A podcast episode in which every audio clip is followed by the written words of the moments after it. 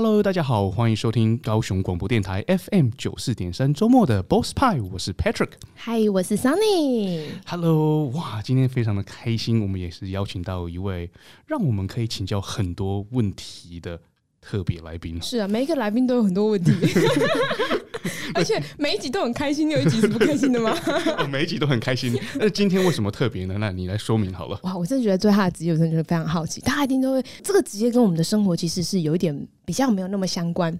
就是你可能会遇到很多的状况，你才会需要到他。可是我觉得跟你很相关呢。我待会要好好跟他做一下朋友。是啊，我们今天来聊聊法律与律师好了。对，大家听起来会觉得，呃，是不是会觉得法律与律师好像觉得比较沉闷？的，不会，不会，不会。我们今天会问他非常多奇怪的问题，就是聊聊一位律师的日常，是不是？对对，就是，哎，如果你有个律师老公跟律师老婆会怎么样？就是完全在家里是不能 argue 的，因为律师永远是对的，任何的辩论都无效，是不是？我还怕那个 那个法律合约法条都贴在冰箱上面。所以其实今天也是蛮多的问题，譬如说在什么状况之下呢，要去找律师？对，那要怎么找？那要找什么样的律师呢？对，对不对？蛮嗯，蛮有趣的。而且你说跟你无关，我觉得跟你。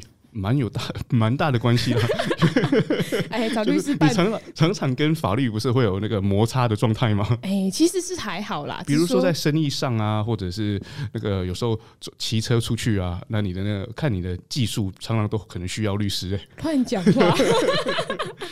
工作上是不会啦，我是蛮圆滑的。那客户说什么我都说，他说砍两个零，我也都说好啊。但是呢，这个律师有时候就是要优比起来，就是以备不时之需。嘛？对对，你知道，等你有这个 law 的问题、法律的问题，你要知道可以找谁嘛？要有信任的人可以请教嘛，对不对？是，不然呢，这个事情很严重的。对呀、啊，就是会被 cookie 还是不会，就是差在这里有没有问对的人哦。对，没错。而且我们今天这个律师呢，是个大美女哎。哎，对，赶快把我们的美女律师请出场。Hello，叶大律师，你好。Hi Patrick，Hi Sunny。Wow. 还有空中的朋友们，大家好。Hello，哎，为什么英文这么标准呢、啊、？Hi Patrick，Hi Sunny，、oh. 我们进入英文模式了吗？这 个不是 Boss 派，不是一个双语节目，双语节目吗？哦、oh. oh. 啊，好贴心哦！你知道为什么后来那个双语的部分越来越少了吗？因为如果我们要求来宾都讲英文，都请不到来宾了。刚好今天可以吗？哦、oh,，没有，我会拒绝你讲英文的哦。Let's talk about law。我怕听众就会被我吓跑了。而且叶律师的声音也超好听的。对。你看人美声音美，而且是不是有很多个不同的声音的模式啊？就是来上节目是这种很温柔的声音，可是出庭呢就是换另外一种模式吗？呃，我们可能会看不同的情境，对，没错，就看处理什么案子，对不对？对。好，那我们先从最基本的问题开始问起好了，好。好啊，就是、我我觉得大家对、啊、你要问是不是？好，好，那不然先交给你问好了。大家是不是都不敢问我问题？迫不及待要问问题。没有，我我我是替你担心呐、啊。我们现在这集希望录完，待会律师不会寄存真信函给我们。就是呃，讲到律师事务所嘛，我不知道，就是呃，我们现在是在南部嘛，那那律师事务所是不是有分大家在行不同的区块？比如说我今天遇到什么样的问题，比如家里纠纷啊，然后是不是要找一个？专门处理这种的，或者是不小心呃开车撞到人啊，也是找律师嘛？那是不是有分呢？还是你们的事务所是全包了？啊，我知道 Patrick 要问什么，就是什么样的人需要找你啦？哦，好，这边我先解释一下啦。刚才 Patrick 的问题哈，可能是很多呃听众可能都不太知道的。嗯，好，我们先简单讲啦。法律可能会分呃民事。民事就是跟钱有关系啊，契约啊，土地啊，嗯，这个我喜欢，嗯，大家都喜欢钱嘛，哈，好，然后另外还有分刑事，哎、嗯，刑事就可能你被告可能会有前科或坐牢的一个风险，嗯，那另外就是呃，可能家事类型，啊，家事、离婚、家暴，对，哦，那结婚要找你吗？啊，结婚要找我吗？哦，你你想要跟我告白吗？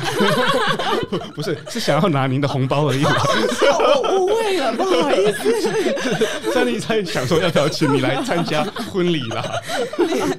我我怕珊妮的婚礼可能会真的是太多人爆满 哦，大家都想要目睹珊妮的那个美丽新娘的风采。实说都是前男友桌，太多前男友，啊，我可能做不下去了。哎，好，拉回来，拉回来。没有，你们两个都误会我意思。我意思是说，结婚是不是需要先找律师，先拟定未来离婚的时候分产的问题？啊、呃，当然，我们是可以事先去签订一个就是婚前的协议啊、哦呃，或者是说先办理类似所谓就是结婚后马上就办一个叫做呃夫妻的分别财产制哦，对吗？因为现在大家都 很有自己的经济的独立权，嗯、所以想要分。哎、嗯，不过啊，有时候讲出来之后，可能就结不了婚，就伤感情哦，伤感情、哦。对，因为我在国外住的时候，几乎就是很多的企业家他们会签这个，就是 prenuptial agreement，就是结婚之前呢。先讲好说之后财产怎么分嘛，或者是没有分。然后我之前有一个老板呢，那他离婚了五次，是女生，离、okay, 婚了五次。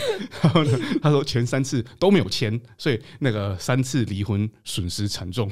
哦，对，也有一些女生啊、呃，因为离了三次婚之后就变成大富婆了。啊，也对。哦，嗯、对耶。好，那我决定要来朝向结婚 为目标。不过现在因为女生也有独立权了，所以经济独立了，所以其实有时候呃，不见得说一定是男生吃亏。嗯，对，有时候其实离婚也有可能女生需要分财产给男生的哦。对，所以是看谁的钱比较多，是不是？没错。哦，那您提到说在台湾呃，常常如果在结婚的时候提到这个就结不了婚，是说还比较大家比较不习惯，对不对？嗯，对，感觉不好。可能怕有点哎，怎么还没结婚就在讨论一些可能婚后发生问题要怎么处理的情况，或是说还没结婚就要分你的钱跟我的钱哦，所以你 你都还没嫁给我，已经在讨论我的遗产了。哦，所以呃，可能就是整个文化，大家会觉得有一点点不习惯，好像你没有那么的爱我，嗯、对不对？为什么还要分你我？啊、是哦，所以那个比例比较少嘛，在台湾签这样的合约，对，相对比例比较少。那大像您说的一些比较、呃企业家类型，可能就是比较多财产、比较富有的，确实是会有这样的一个处理方式，嗯、因为他会怕有不良的动机嘛。啊，是对，是啊。那还有什么哪一块呢？啊，好，就是刚才讲的是说，呃，因为法律有很多层面啦，哈。那其实依照我们因为有在接法律顾问的一个情况之下，嗯，其实我们律师不会只了解一部分的法律。嗯，啊，你总不可能一个企业家，你永远只帮他打离婚官司吧？嗯，对啊，你还是要帮他处理很多他的民事，或是说，是啊，万一如果呃有员工。有所谓的侵占的状况，可能也会衍生出刑事案件，哦、或是侵害到智慧财产权的话，嗯，所以其实我们很多民刑事是没有办法完全的做切割的哦，okay、所以你都还是得去做接触，跟帮你的客户做服务。哇，所以那个触角是蛮广的哈，你们服务的范围，因为呢有一个可能是一个小小的民事，有可能也会演变成刑事，是的，原本只是家里的不小心。只是多吵了几句，但是呢，有人不小心动手了，是不是就变形式了？没错，对的。哦，原来是这样子。所以说，哎，以律师来说，你不知道不能动手吗？原来是这样，不可以乱打人。我现在知道了。所以，哎，以律师来说，就是刚刚讲，也就是叶律讲，就是我们分得大这这几个部分。那以南部跟北部，或者是说以国外来说，哎，在法律上或者律师上，其实大家的服务上其实是都一样的嘛？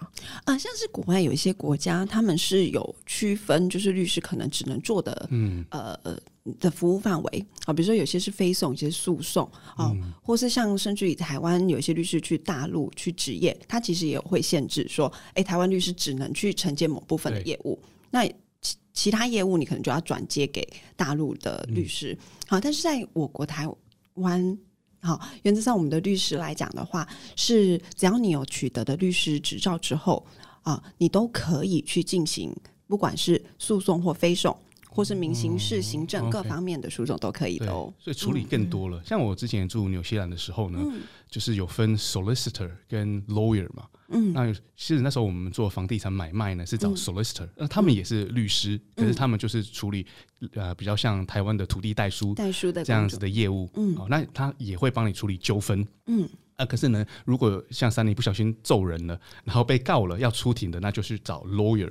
然后这里好像听起来，这个叶律师是台湾是都全包了。对，台湾比较没有那么区分，但是确实有时候光是跑那个不动产的买卖契约这个流程的时候，确实会交给代书。嗯，但是我会建议，就是各位听众，如果你们有遇到说，哎，呃，你们的这个买卖契约内容还需要特别约定其他的协议的时候。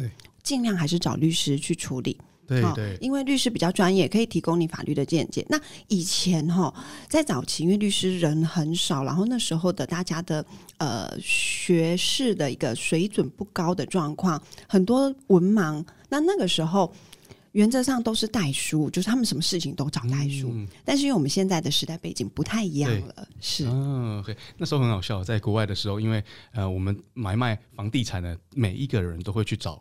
呃，代表他的律师嘛，就是 solicitor，就是买的人也去找他的，然后卖的人也去找，然后呢，双方都要去检查合约有没有任何的陷阱啊、漏洞啊，或是对他的客户不利的东西。是，可是呢，因为律师呢，他要非常的小心保护他的客人嘛，没错。他拿到一个买卖合约哦，他第一个就是替客户着想，说，好，我要怎么让你跳那脱离这个合约。可是呢，客户其实想要买哦。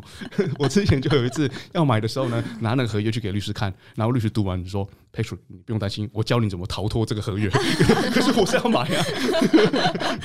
其实这个就是律师需要先了解到你的客户想要的是什么，他的目的跟诉求是什么。对，那我们在他的目的跟诉求达到的范围内，我们怎么去做到最好的权益的保障？嗯，对。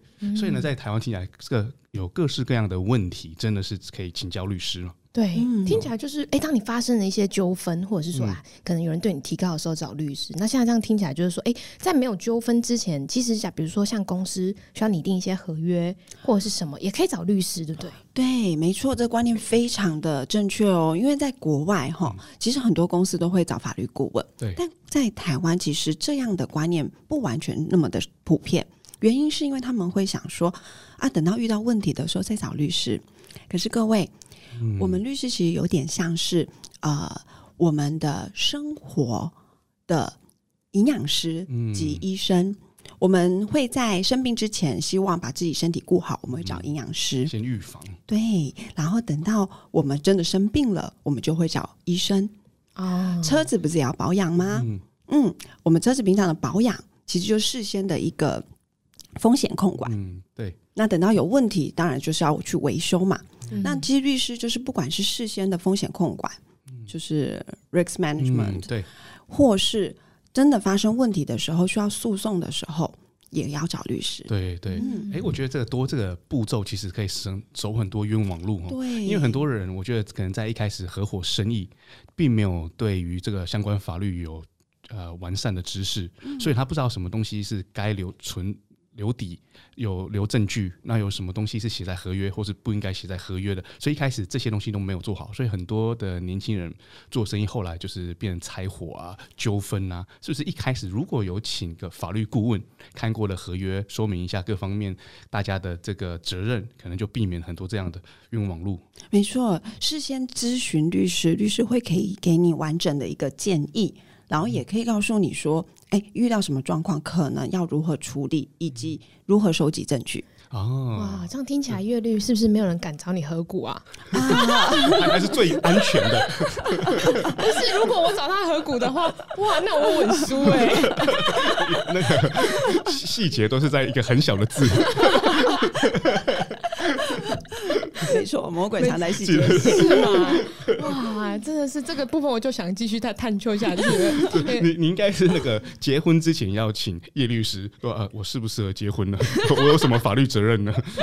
他可能想要问说，他到底对十桌的前男友桌要怎么负责吧？好了，那我们讲到这边呢，我们先休息一下，听一首歌曲，我们等下再继续的请教叶大律师。是的，待会就回来啦。仰望未来的隐隐期盼，将希望的声音打开。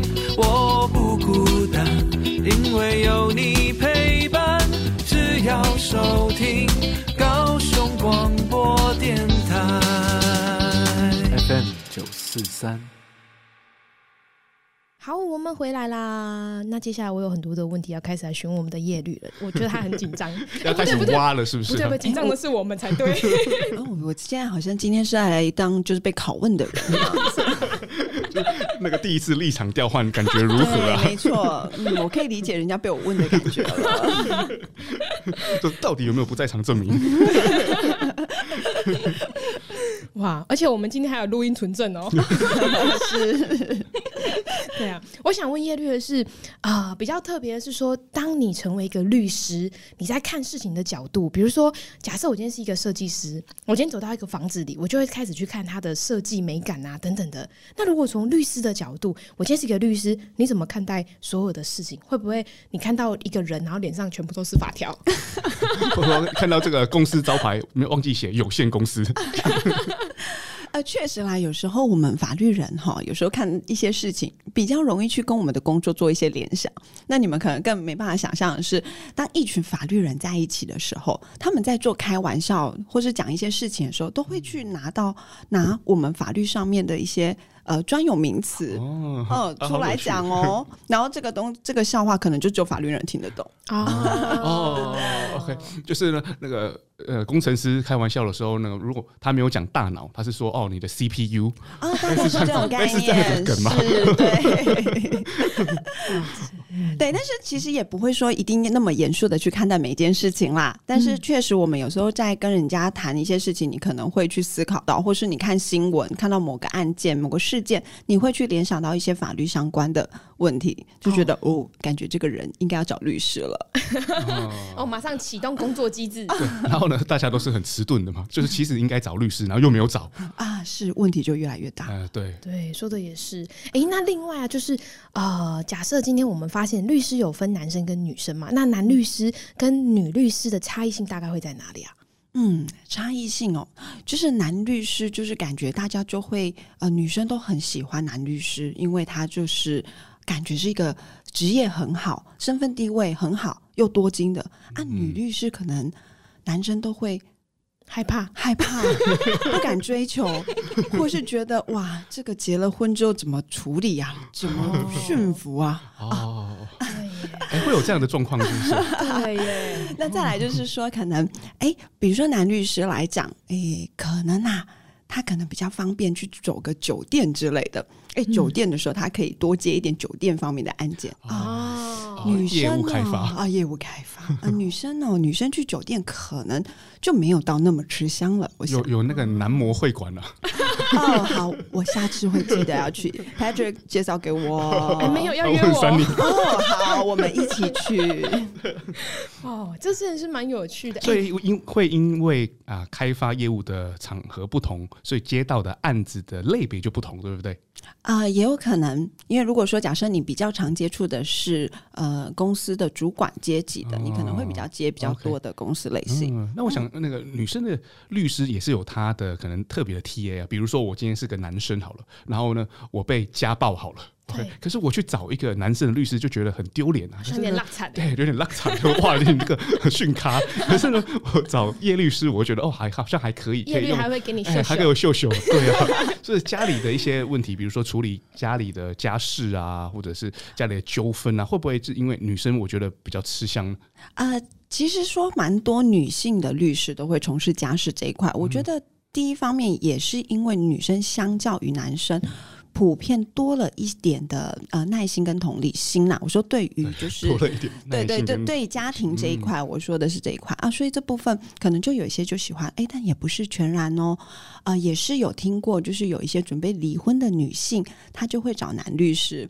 然后呃，半夜可能都还会打电话给男律师诉苦的，哦、也是有啊。Okay、啊，特别如果男律师很帅，又多了更多的动机跟动力去离婚，是不是？啊，哇，哎，可是这个又有点模糊，哎，我觉得有点矛盾。就是如果说今天呃，叶律他你本身你自己就是一个人妻的角色嘛，是。那如果今天你的委托人他是一个呃婚姻之中的第三者。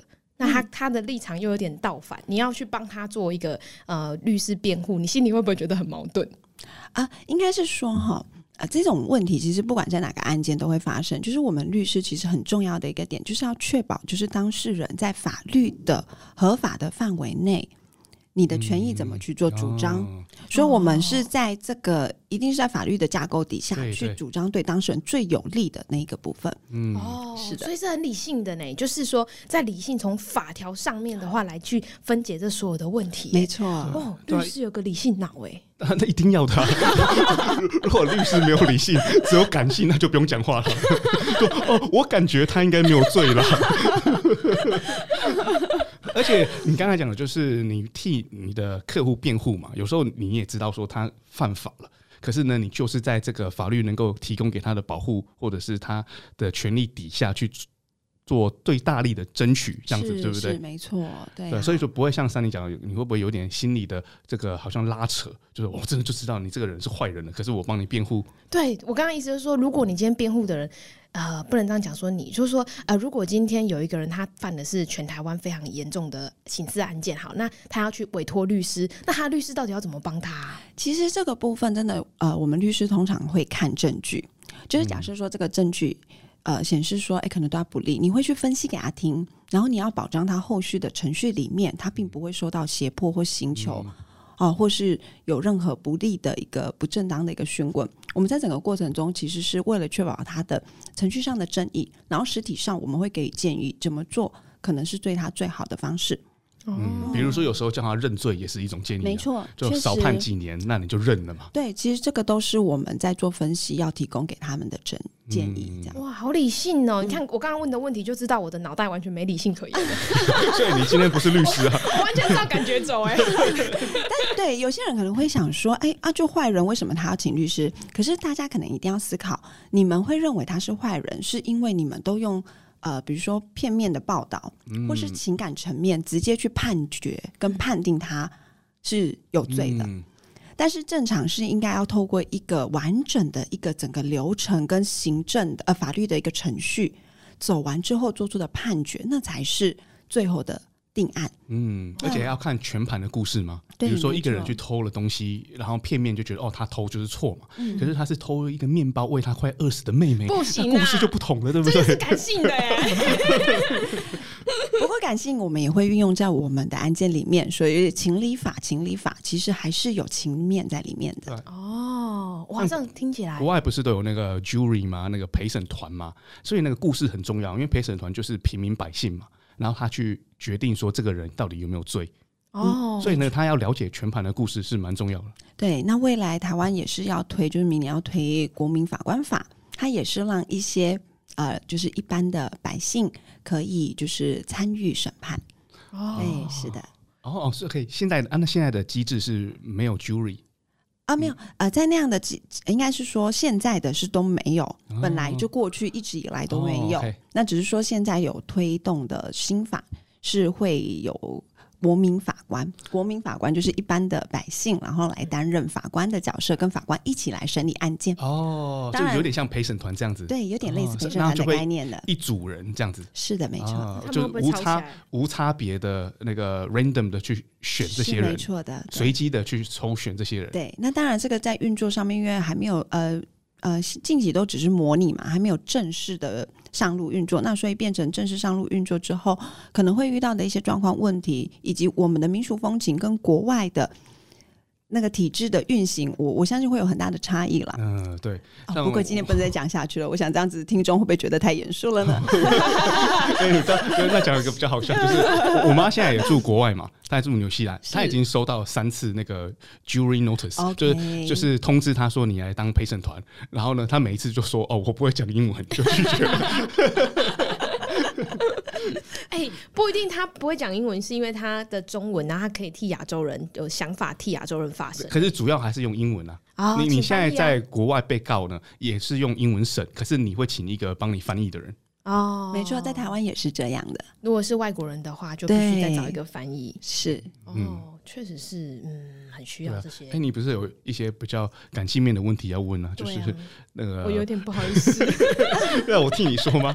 就是哇，我们知道那个叶律师，其实在工作上是非常 firm 嘛，很坚定，然后呢，很理性。嗯、可是呢，回家之后呢，如果一直没有把这个很理性的部分关掉，或者是稍微调低一点呢，在家里的生活会不会呃比较有点呃摩擦或者困难呢？哎呦，你问的太不直接了。我是婉转的。OK，你说，那你说好了。叶律这样子在律师的角色上，跟在生活上，在工作上好了，就是一个嗯女强人，坚定，然后办法呢帮他的那个呃客户们去打官司，奋斗到底。对，那当这么感、那么理性、非感性的状况下，请问一下，怎么当你的老公跟另一半？我首先要来感谢我的先生 哦，他可以接纳我这样的，还好我还有人要。呃，先生记得一定要听这一集哦，因为原则上我我这是我个人，然后我个人的想法就是说，毕竟就是你回到家，呃，两个人之间就是要互相包容，然后你一定要有同理心。那这样子，大家的经营关系才会好。所以原则上，我会呃回去的话，第一，我原则上尽可能都不会讲我的公事，嗯嗯，尽可能不讲公事，也就是不要把公事的情绪带。虽然我回家还是会回客户的讯息，但是我不会把这样的事情去告诉我先生。嗯，那再来就是说，可能跟他相处上面的话，你可能就是日常生活的话，你还是小女人一点好了啦。我觉得好有智慧哦。对，因为有时候在工作呢，你已经习惯性的就是讲话会去辩嘛，因为你要常常为你的客户做辩解啊，然后呢为自己做辩解啊。可是呢，在家里这个地方呢，如果是很理性的你。先生不管讲一个什么东西，哦，没有啊，不是这样子的啦。哦，我跟你说是怎么样才是对的。哦，你这样子有这个句话里面有三个逻辑的错误。然后吵架吵到后面就拿法条出来吵。对，对，这样子就不能没法聊天嘛。嗯，是所以叶律师是有办法就是做这个调整。对，没错，是可以的啦。那因为其实说真的，呃，可能就会变成说，哎、欸，他在呃跟你聊一些。呃，话题的时候，我们还是正常跟大家一般人是一样的疗法，不会说硬要去牵扯到法律的层面啦。我们说哦，你使用的那个名词不够准确。我们现在是把律师当成是很特别的人了吗？就一直纠正名词。哇，所以说啊、呃，在假设这样，我们假设一个情境是，假设我今天的男朋友是一个律师，那我今天跟他吵架，他会不会开始满脑子都冒出法条来？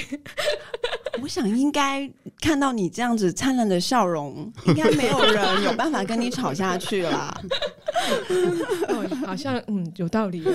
不然如果好，那你男朋友如果是医生呢？他是跟你吵架就马马上想起你每一根骨头的名字。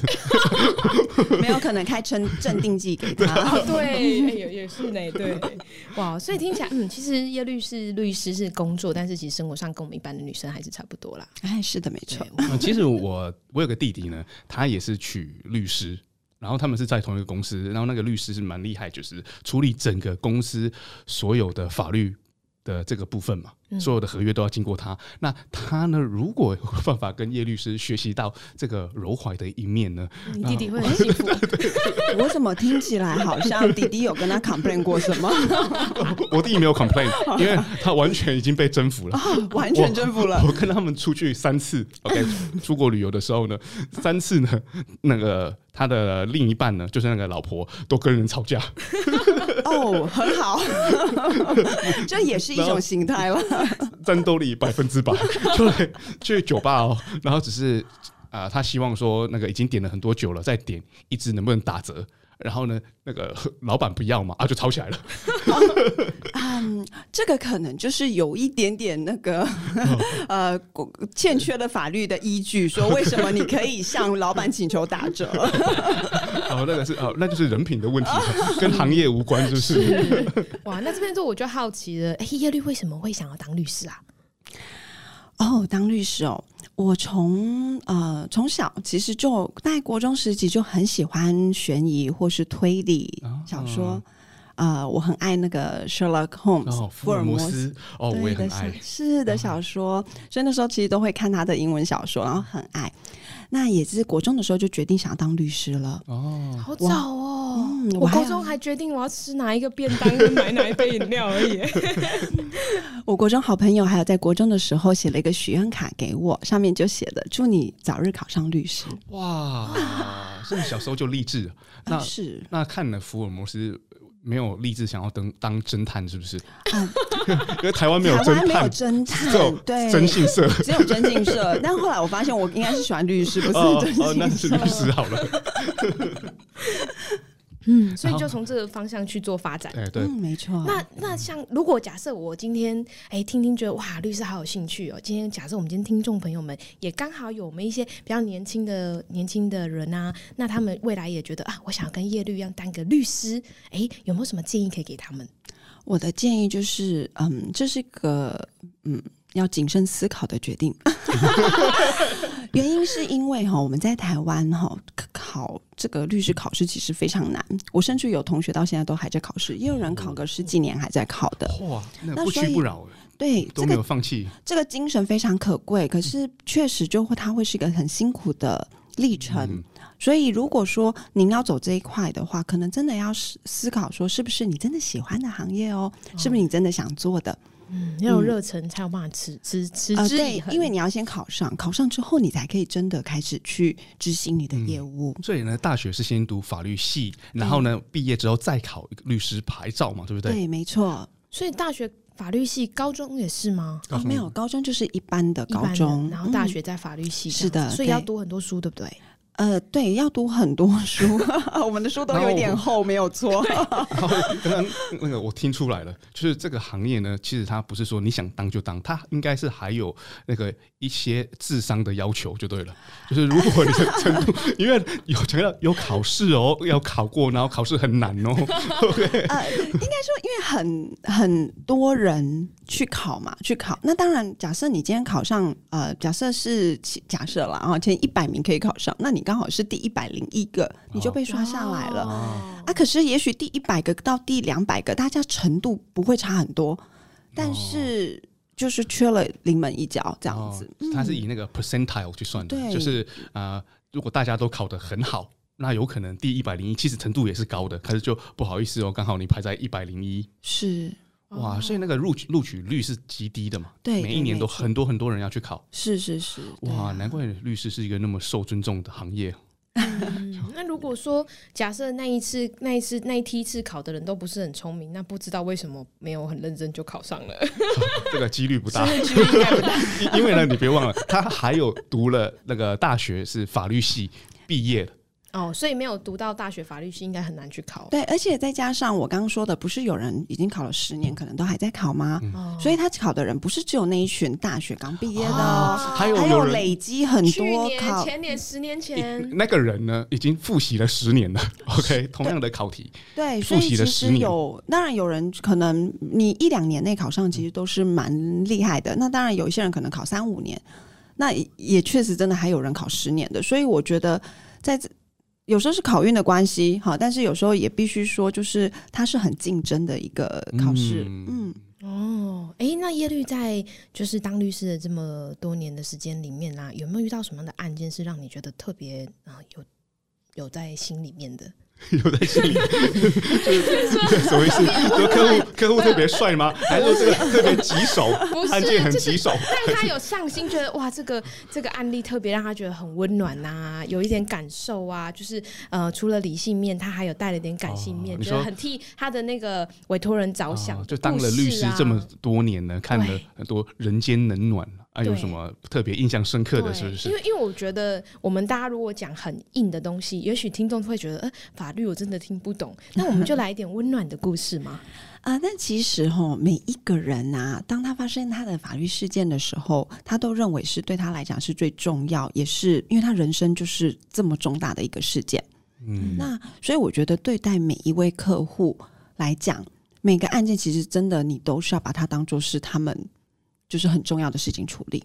那你说真的让我呃有以前有感受到蛮深刻的是说，像是我有接到有一些外国人的案件，那也包含就是现在有俄乌大战，我还有接过乌克兰人的案件。那我们在跟他沟通，我们都是要用英文英英翻译去解释一些法律的关系。那他们可能会觉得，哎，台湾法律怎么跟他想象的不太一样？可能因为会有文化的差异，国家的差异。对，但其实连台湾人也可能会觉得，哎，台湾法律他也不懂啦。你你用那个 都一样了，中中翻译给我，我也觉得，哎，怎么那么奇怪？对，没错，是是是。哦，原来法律是这样的哦。对对对，其实不是只有外国人遇到，但是我常会听到外国人可能会有这个状况。那再来就是，呃，以前有一个蛮揪心的，那个揪心是，呃，他们的冲突是发生在呃远洋的渔船上。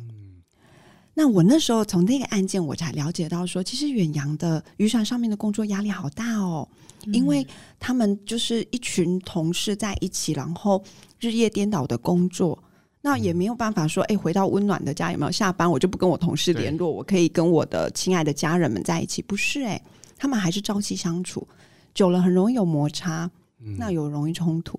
其实那时候我就会觉得说，哎，真的都有他很辛苦的一面，嗯，所以当你。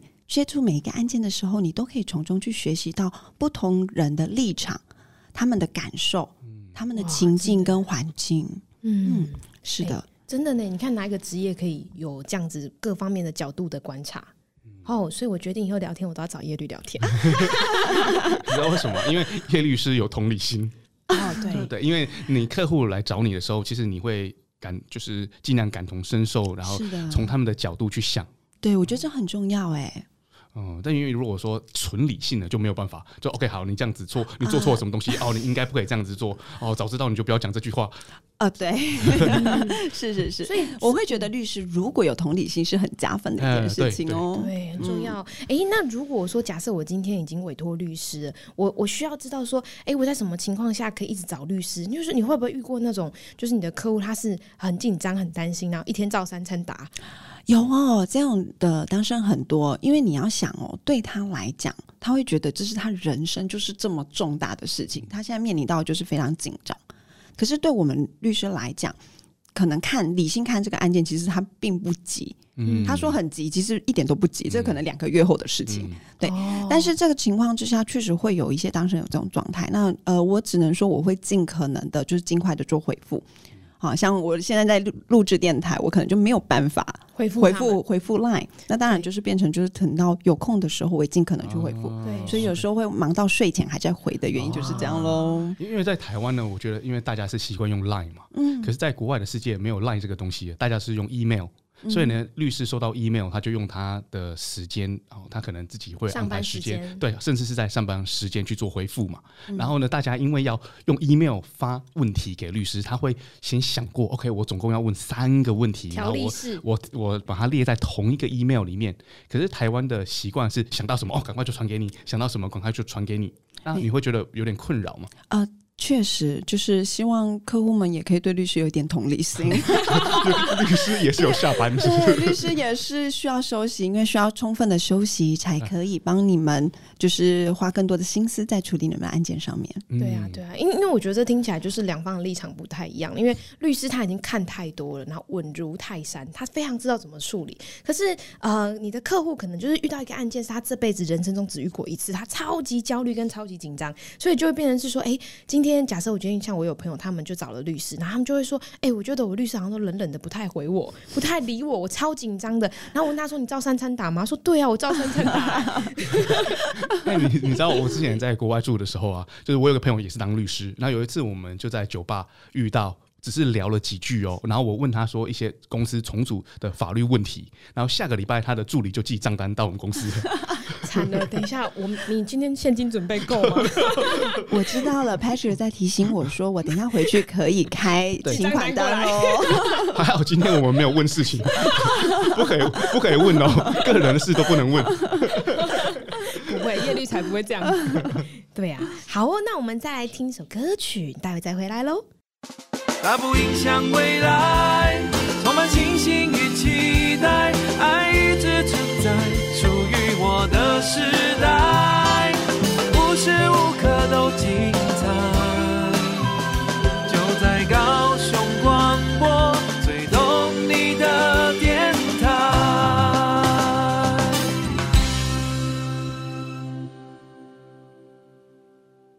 好，那现在呢，我想要问叶律说，呃，应该有觉得不是我想问的，应该是听众朋友非常好奇。我们从前面听到了非常多关于，哎，你需要什么在状况下需要找律师，以及哇，律师自己的心路历程。那现在我要问听众朋友最想知道的问题，就是呢，我的荷包，哎呦，我怎么跟我怎么讲哦？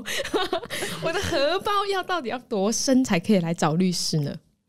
呃，律师的部分可能，当然每个律师收费标准都不一定。好，那北部南部当然也有差，但是大概就是如果说是咨询的话，大概可能会落在呃，比如说大概三到六千比较常见，是一个小时三到六千。嗯、哦，咨询就对咨询。有时候你如果不知道说到底我该不该花那个钱来委任律师，你可以先做咨询。嗯、那听完咨询之后，然后再来做一个决定。哇，嗯、听起来我六千块就可以请叶律吃饭了耶！而且我觉得咨询是蛮重要，就是一开始当你有纠纷的时候，你是根本就没有任何的策略，也不知道说你应该怎么样自保。可是咨询至少呢，律师会跟你提一个一个策略嘛，然后你再决定说要不要请这位律师帮你辩护，或者是帮你出庭。没错。那当然，这个也取决于律师本身他怎么去看待这个案件。因为像我的话，我本身就是会呃把利弊都分析给当事人。那我也不会鼓励说一定要新送，我反而会尽量是说，哎，看有没有其他协商，或是甚至于搞不好寄个律师函就可以解决问题的，都可以帮助到我们的客户节省他的荷包。哦，就是呢，用那个律师函做一些心理战，然后觉得哦，好像代志大条了啊，然后就乖乖付钱了，也是有的。是的，没错。哦，所以说，呃，这是咨询嘛？那如果说假设真的，哎，我发现有人告我了，或者是怎么样的问题，我大概就是啊。呃要准备多少的预算？就一个 range。比如说，我现在一听就觉得，哦哦，我一直以为请个律师可能没有个三四十万，可能没办法。我我自己觉得啦，所以我就会觉得，算了，那就被告就被告吧，那就只好给他罚啦。嗯，会不会有这样子的 问题？是因为大家可能对于律师这个行业都非常的陌生，但其实它是很重要的，因为我们生活中都会需要用到律师。好，那呃，如果有到法院，好，就是有诉讼案件的话，其实每个案件它都会因为案件的特质、难易度。然后你的情况而影响到律师费用的收取，那大概的费用可能一个审级至少可能大概都五六万起跳，大部分是这样。那当然你说比较贵的，呃，几十万哦，甚至百万的都有，但是当然都看案件本身的情况去做决定的。所以还是建议可以先咨询后，让律师了解你的问题，他再进行报价比较正确哦。嗯，就跟室内装修一样，你每一个房子装修出来价格都不同，取决于你里面的东西是什么。你你捅的篓子有多大？还是说那个打离婚官司取决于你的先生或你的太太财产有多高？是按比例抽成吗？对。那我之前有听很多人会去找呃法服嘛，那是在什么样的状况之下会找法服，或者是其实都应该找律师啊？法服应该是说法服有一个叫法服基金会的，那它本身它其实就是保护一些弱势的人，或是可能中低收入户。哦，那他们如果有符合资格的话，呃，就会派律师、辅助律师给他们。对，那前提也要他本身有这个资格。哦，OK，就是很，比如说弱势的，或是精神智能障碍啊，哦、或是他本身是中低收入户这样子。哦，OK，OK，那听起来应该是，如果是生意上的纠纷，可能大家都是直接找律师咨询了。哦，是的，嗯，听起来在台湾蛮幸福的哈，就是有很多就是蛮照顾弱势啊。但是你没有属于那个 TA。是啊，是啊。那哎、欸，那我们今天听了这么多，如果说哎、欸，假设今天像我啦，还是听众朋友们对我们业律非常有兴趣，哎、欸，我讲错笨这样哦、呃，有问题想询问我们叶律师的话，哎、欸，我们到哪里搜寻？你们可以哈到我们的 Google Map，你可以搜寻一下维新。哪一个维维系的维维系的维，嗯，爱心的心维新。哎，你们可以搜寻一下维新法律事务所啊，那边进去之后有电话号码，就可以打电话找叶孝慈律师喽。记得找叶大律师，谢谢。是，所以我们就是在 Google 上，就是只要找打维新。就可以找到我们的叶大律师，维新法律事务所。好，维新法律事务所，所以可以也不能先私讯，对不对？一定就是要打电话这样子。你如果要私讯，要先猜到律师的那个电话是什么。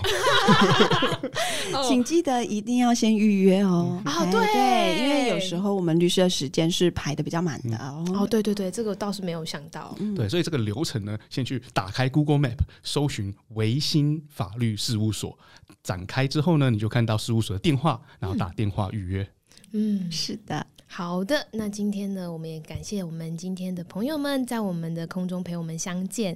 那一样的，如果说呢，大家有什么问题，可以到 Sunny 板娘式生活，到 Sunny 的粉丝专业，给 Sunny 一点点建议，或者是你们想要讨论的东西，其实都可以来跟我们做分享哦。好，那今天呢，就谢谢听众朋友们的陪伴。那我们下周日六点见喽。